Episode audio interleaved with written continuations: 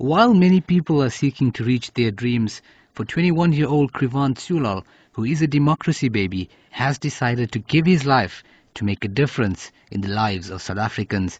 A current business science student at UCT explains how he juggles his academic life with his passion of giving back to the harsh reality of life. Being in UCT, I was exposed to student society called SHAWCO. And basically, SHAWCO is a society where volunteers go to townships and teach school kids.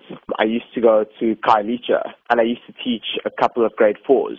Just going into Khayelitsha was such a different experience for me because I hadn't previously experienced rural South Africa and it was really humbling. And I mean, just looking at people interacting in the townships and it's just amazing how creative people can be when they need to make ends meet. It's just a way of trying to improve lives in the township because if you go there, you see people are quite happy. And this is just a way of getting to the kids in the township and trying to improve their lives. Sewlall, who has sown his seeds of hope in providing a much needed helping hand, stems from Khayelitsha, a township near Cape Town. He hopes one day being an ambassador for thousands of children to brighten their lives in the country's democratic journey that lies ahead. His ultimate aim in life is to give back to the community, promising a better future.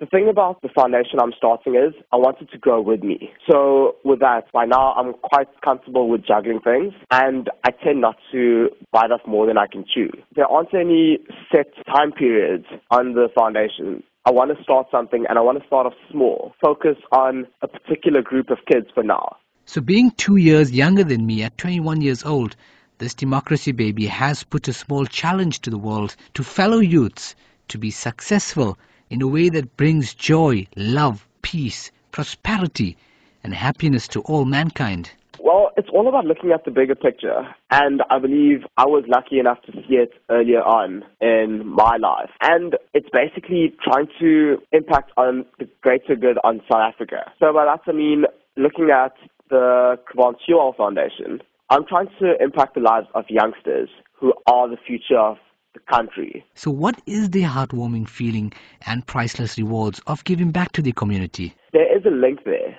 and people might not see that at the moment. As much as I'm trying to help kids out at the moment, they are actually making me a better person as well. And that's why I think I think there's this disconnect between people thinking they're just helping other people out and they're not receiving anything in return. And I think if people understand the relationship between the two, more people will be inspired to do more for the community. Being a sport fanatic and tutor in financial literacy at UCT, Sewlall envisages the Giving Back to South Africa Something for Kids Foundation dream to traverse every corner of the country with an ultimate vision and goal of making a difference amongst the indigent in the hope of realizing their full potential and reaching the various sporting disciplines in the market.